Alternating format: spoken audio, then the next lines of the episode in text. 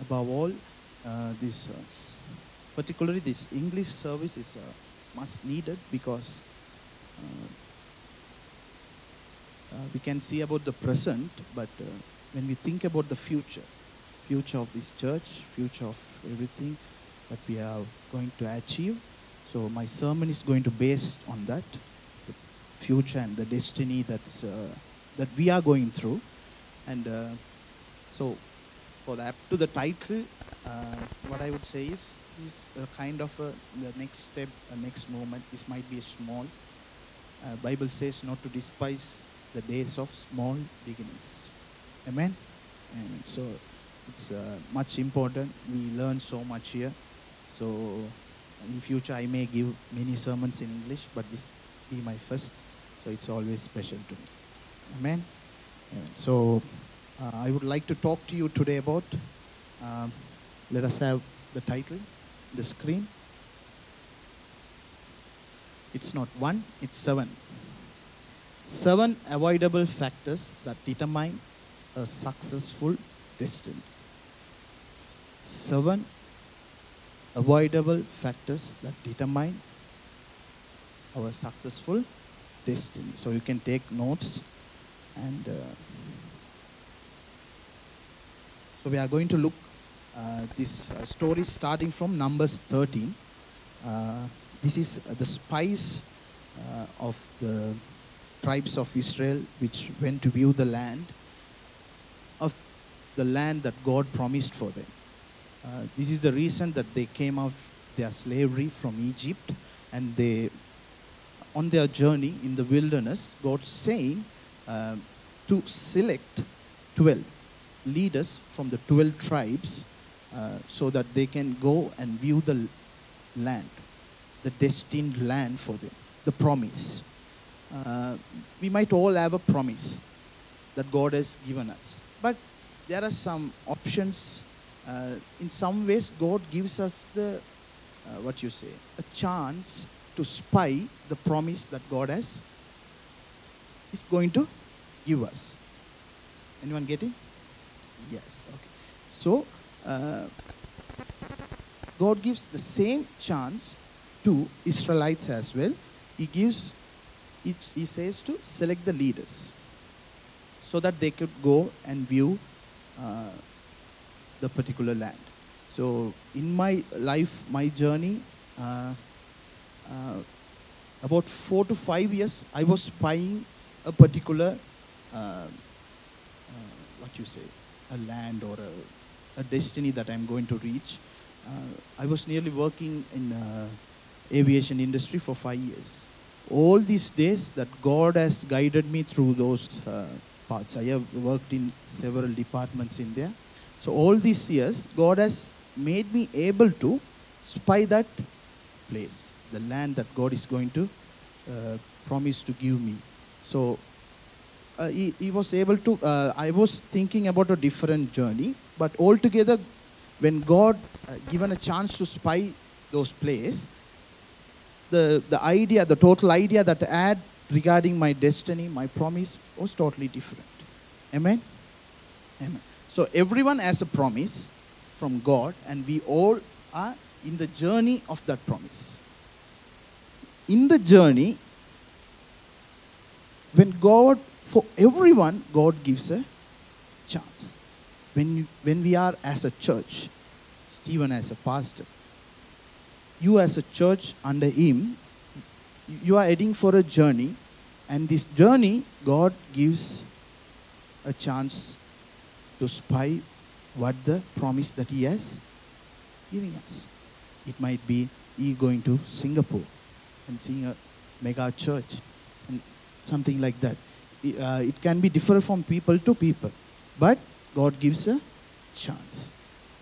But when we look in the Bible,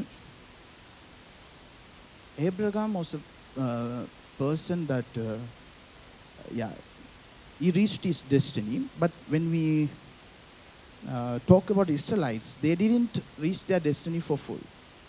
So uh, the first part of the generation, they died in the wilderness. And the second part went to the promise. And we never see in the Bible and scripture that mentioned that they was living in that land good.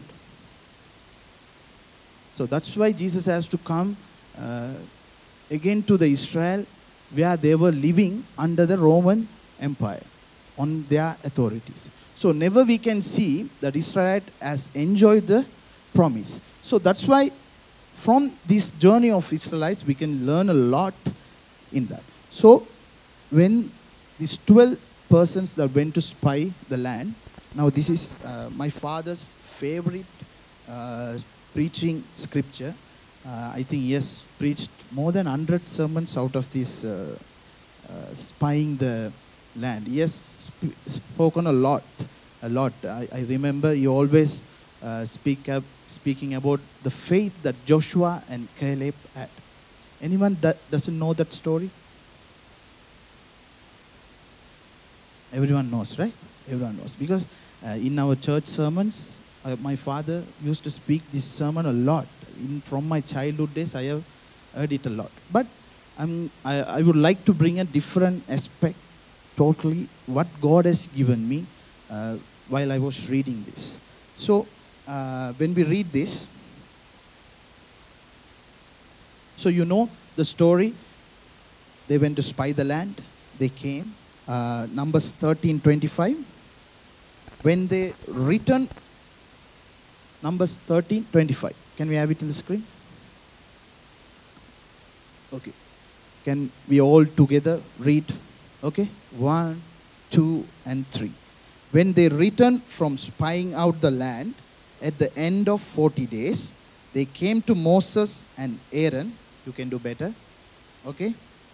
And and to all the congregations, no, AMP, A M P. Okay. Yes. twenty-six. They came to Moses and Aaron and all the congregation of the sons of Israel in the wilderness of Paran at Kadesh and brought back word to them and to all the congregation and showed them the lands. Now they went to spy the land. They have spied and they have bring some fruits to say that this land is good. Amen. Amen. They, they reported to Moses and said, we went into the land where you sent us and it certainly does flow with milk and honey and this is its fruit. But the people who live in the land are strong and the cities are fortified and very large. Moreover, we, we saw they are the descendants of Anak, people of great stature and courage. The descendants of Anak are the people of great stature. They are very big. So the people descended from Amalek live in the land of Negev, south country. So this goes like this. Then Caleb courted the people before Moses, verse thirty, and said, let's go up at once and take possession, possession of it, for we will certainly conquer it. But the men who had gone up with him said, we are not able to go up against the people of Canaan, for they are too strong for us. So there are two different reports from different peoples. So the ten, the majority of people are against what God has promised. Only two of them are in faith. They are saying that, that they can certainly go and conquer the the promise. And they can beat the great statured uh, men, the giants in the uh, land. If you can understand, you can picture the K G F film. You know, these uh, people were not uh, very much, they were under a, what you call a slavery. They are not uh, good enough to fight with the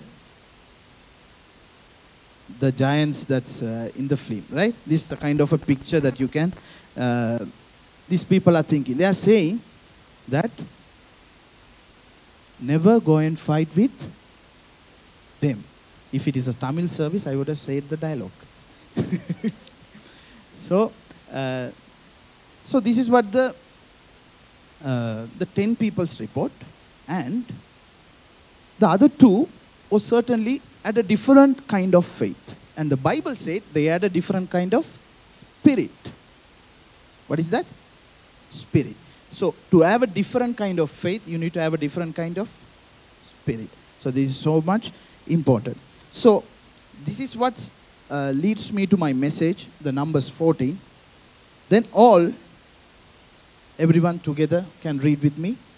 Numbers fourteen from verse one. Then all the congregation of Israel raised their voice and cried out, and the people wept that night. All the Israelites murmured in discontent against Moses and Aaron. And the whole congregation said to them, "Oh, that we had died in the land of Egypt. Oh, that we had died in the wilderness. Why is the Lord bringing us to this land of Canaan, to fall by the sword? Our wives and children will become plunder.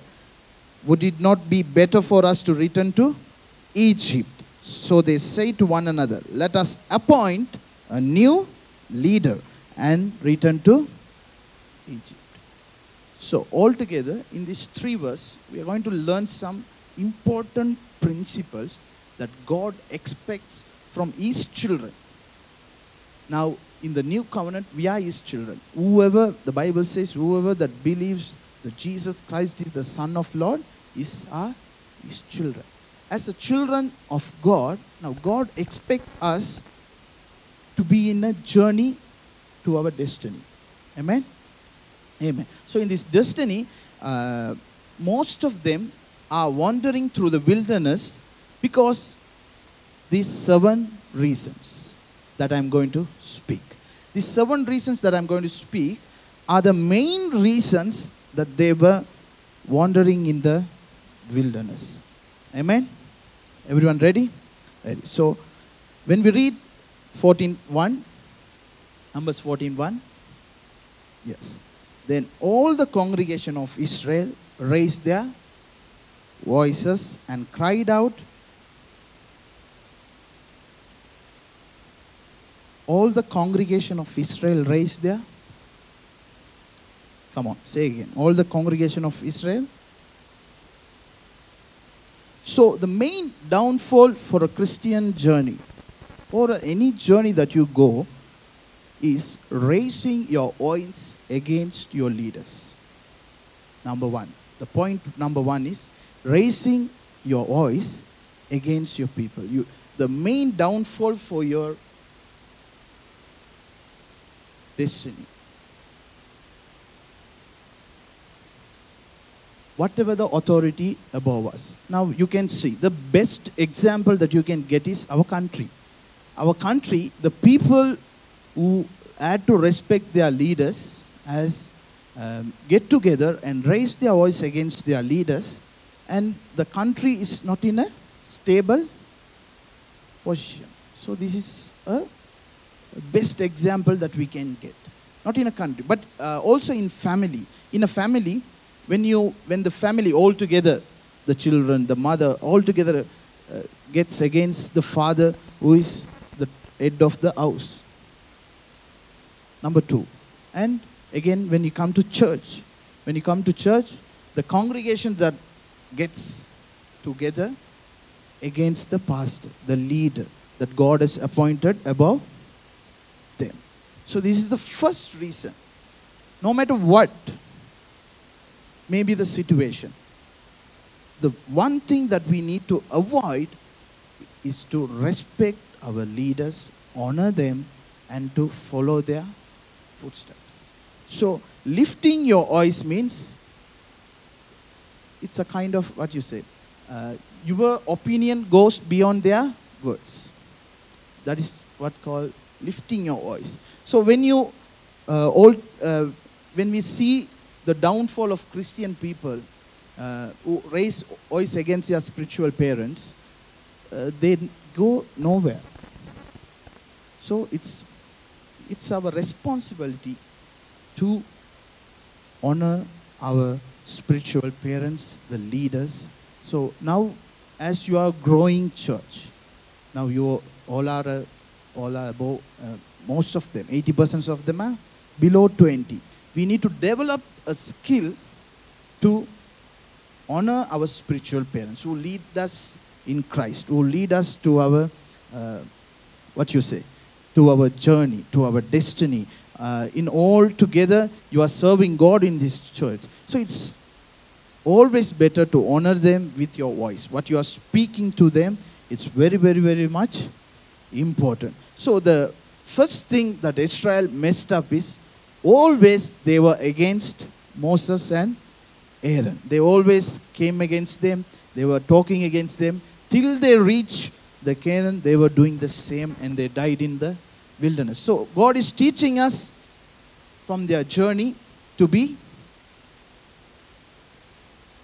honoring leaders is so much important. When we continue the verse, raised their voices and cried out, and the people wept that night. Come on, say again. Wept. The people wept that night. So weeping, second thing, weeping doesn't help for anything in the walk of God. The second thing. So a newborn baby, if she needs anything, what does she do? She cries. But the grown men doesn't cry. They speak out, they ask, they work for what they want, and they get it. Am I right? Yes. So in a Christian journey, God never expects us to weep. Weeping doesn't help.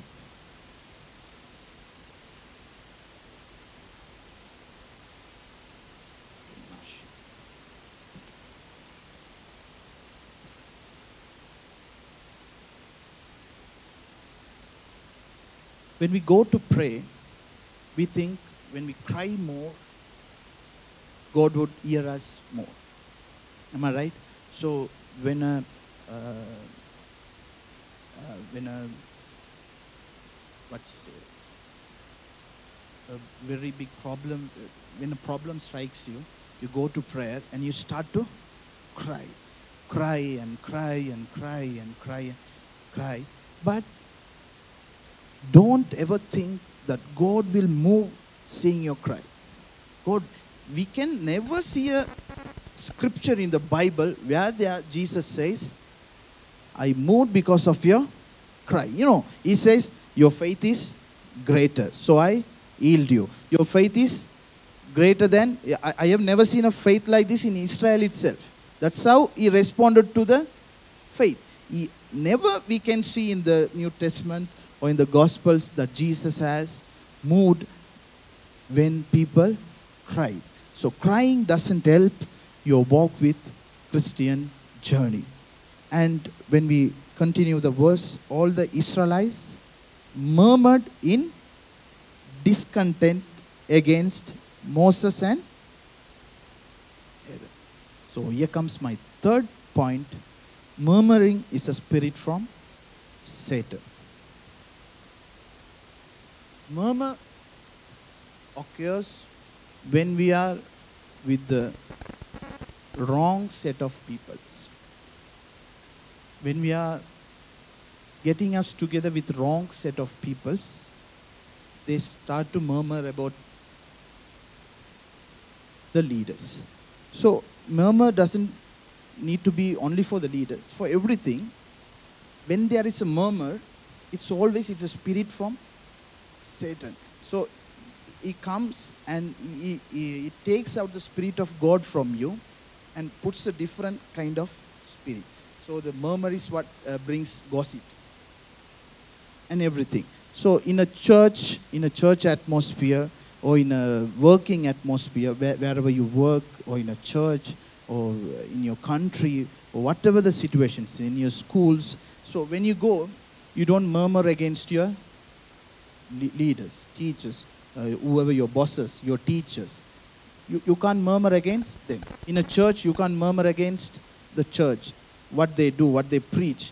The murmuring doesn't help anything because it's, it's a spirit from Satan. So what these people of Israelites did was they start to murmur against Moses and Aaron.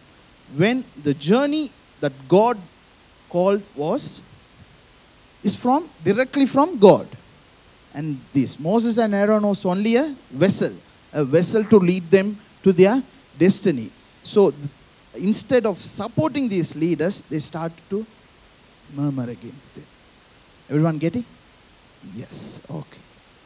So the fourth point.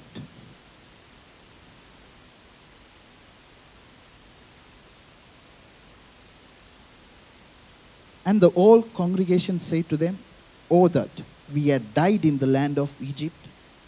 Oh, that we had died in the wilderness."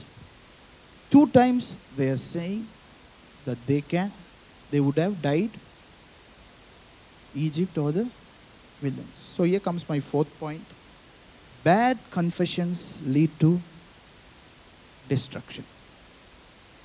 So I need, I don't need to explain this because all of them are participated in the morning service. Uh, that I has teached you a lot about the right confessions, uh, because uh, so this uh, you you are familiar about it.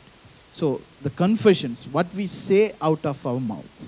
So they said they, or that we had died in the wilderness. They exactly died in the wilderness. They didn't reach their promise. They were confessing the bad thing altogether. They, they never said like Joshua or Caleb saying that we can, well able to conquer it. We can do this because God has promised us. He will lead us to do it. They didn't say those uh, good confessions. They, they, they always uh, keep on murmuring and bad, the bad confessions uh, against God. And here comes my fifth point. Third verse. Why is the Lord bringing us to this land of Canaan? To fall by the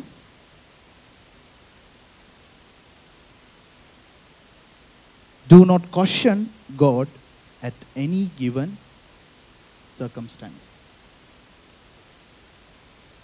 Now the people are questioning God. Why is the Lord bringing us to this land? Why does God bringing us to this land of Canaan?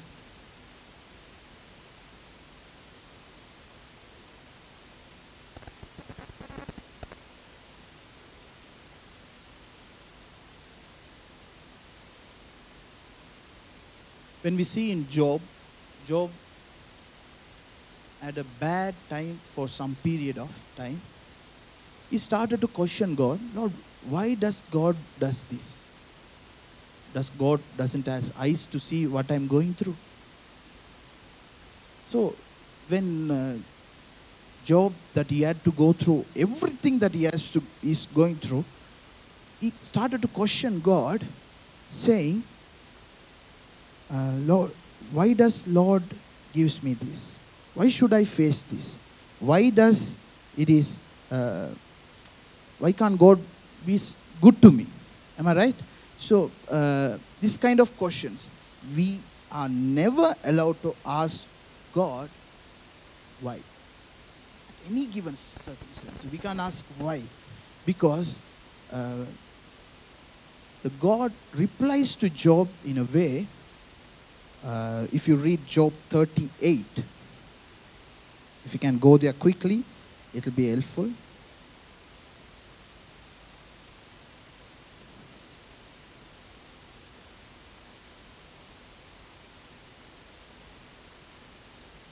When you read the Job thirty-eight to forty, uh, the Lord speak to Job regarding that. We can't read the whole verse.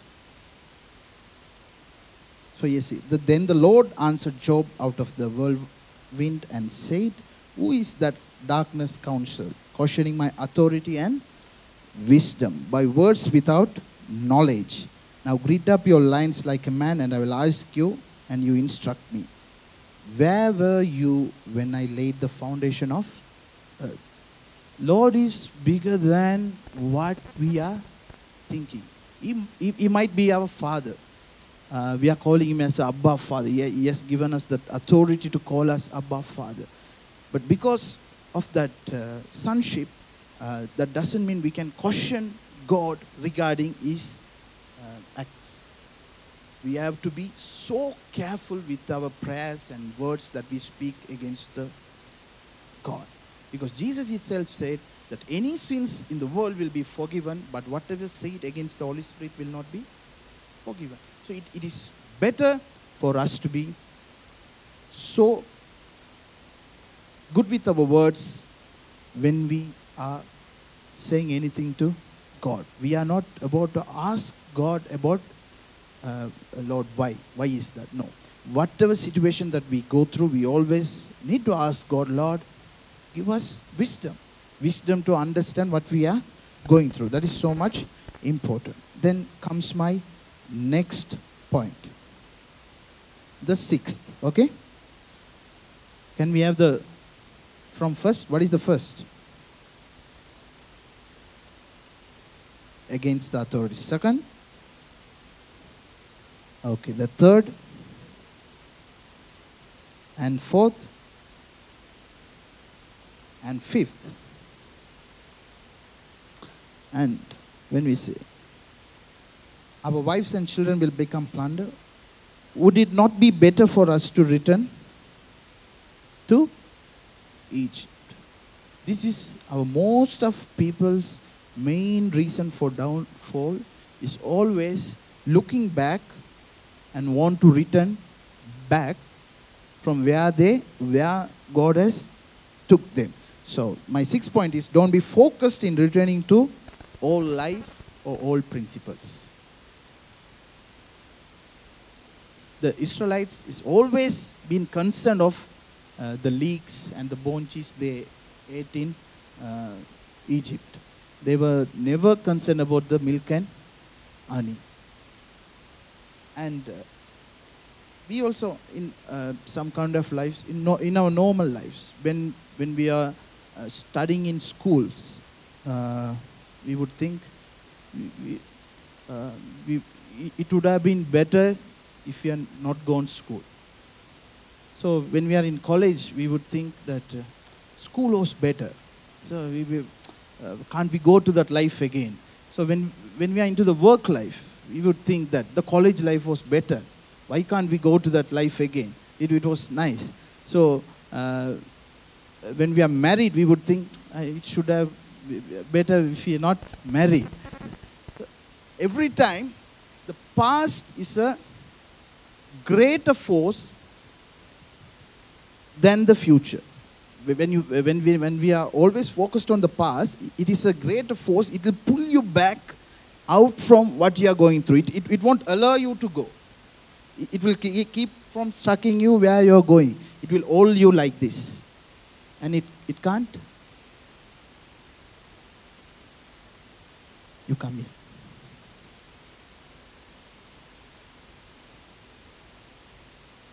Okay. Now you should run. I will hold you back. Okay. You should run. Ah.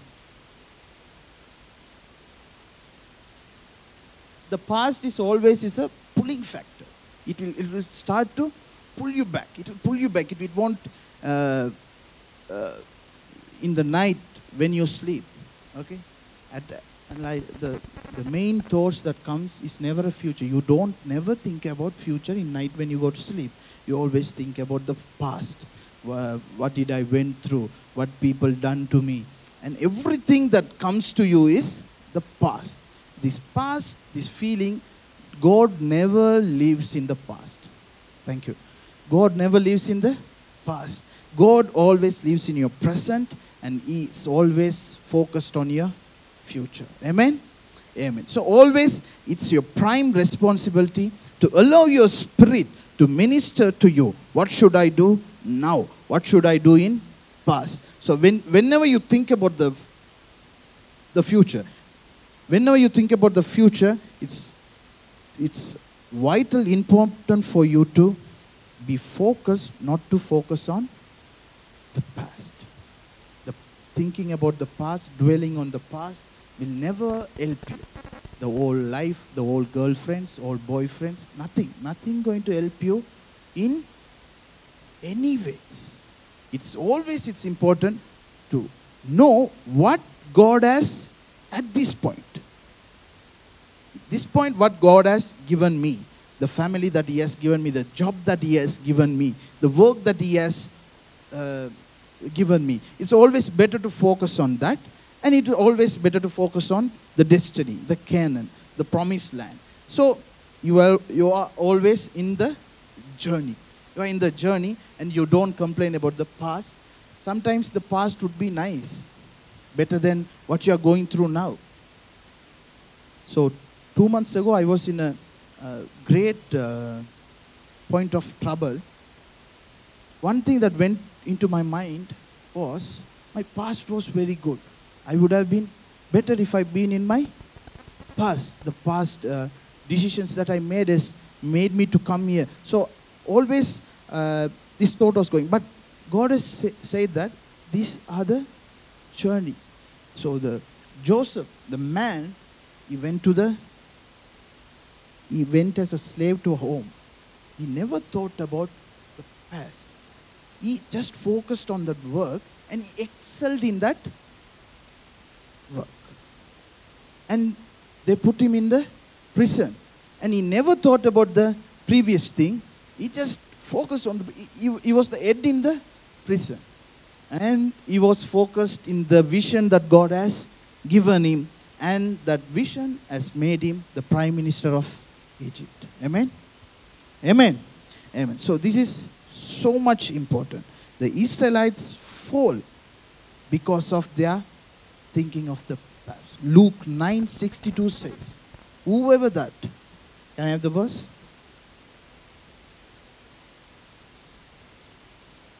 Luke nine sixty-two. But Jesus said to him, no one who puts his hand to the plow and looks back to the things left behind is fit for the kingdom of God. Amen? Whoever that keeps plow, when in the ministry, if, if you have put your hand on the plow, never look back. In your work, in your uh, work life, in your uh, whatever the life that you are going through on. If God is giving something to you and you have put, the, put your hand on that plow, never ever look back. Amen? Amen. Never ever look back, because God never entertains the people who look back. He always focused on the people who goes ahead with the promises, with the things that He has given, with the two, uh, two breads and five, five loaves of fish. Am I correct? Yes. So uh, whatever it is that in, in the end, he is always focused on that. And I'm go coming to my last point. So they say to one another, fourth verse. Four. So they say to one another, let us appoint a new leader and return to. Never change your leadership for your lack of humbleness.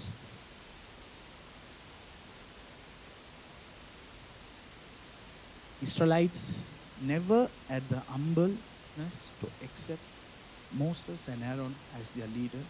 They always wanted to make a new leader, and they always wanted to return back to their old life. So, uh, when God places you under a spiritual leadership, it might be spiritual leadership, it might be a, a leadership in your workplace or something. When you know that God has given me this, never, if you can't humble yourself and submit to them, never ever appoint a new leader and start on a new journey, because that new journey is not from God at all. Amen? Amen. It might be returning back to Egypt. It might be going somewhere else. It's never from God. So whatever that is not from God, it's definitely from the, the Satan. So it's always better for us to think regarding our leaders and submit to them. Uh, Hebrews three twelve to nineteen says th like this. Hebrews three, twelve to nineteen.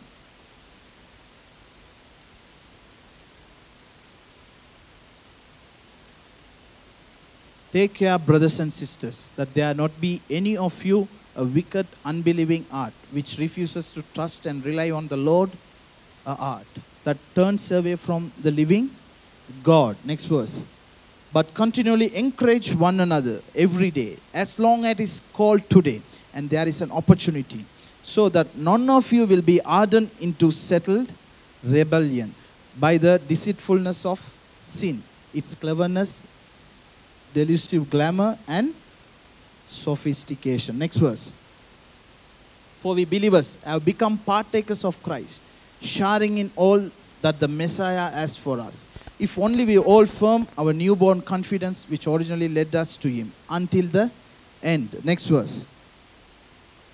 While it is said today, while there is still opportunity, if you hear his voice, do not harden your heart, as when they provoked me in the rebellion in the desert at Beribaw. What is that desert?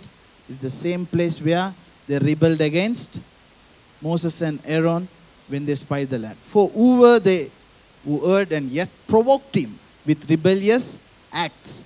Was it not all those who came out of Egypt led by Moses? Ah, next.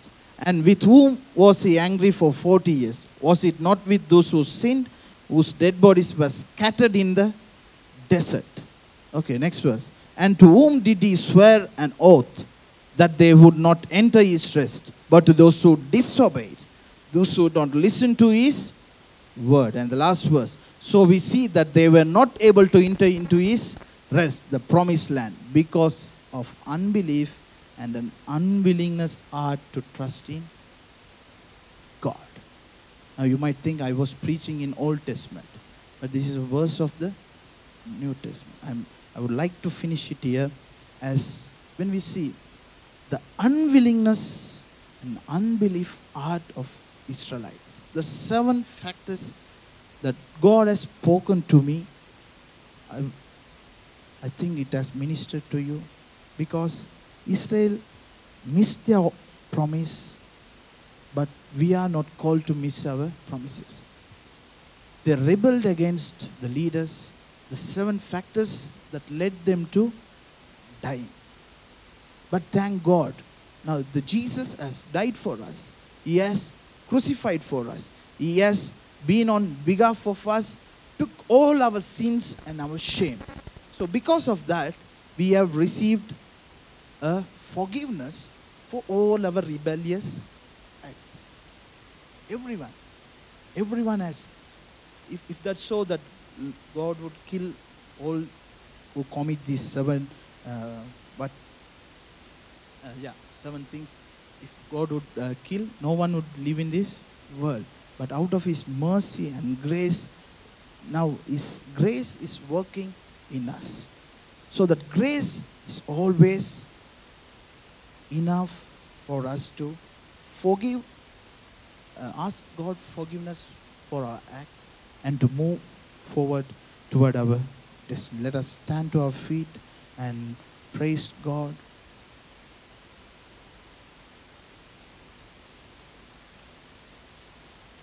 Let these seven avoidable factors that is killing your destiny,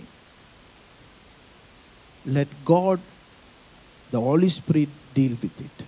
Let us close our eyes and let our, let Holy Spirit minister us regarding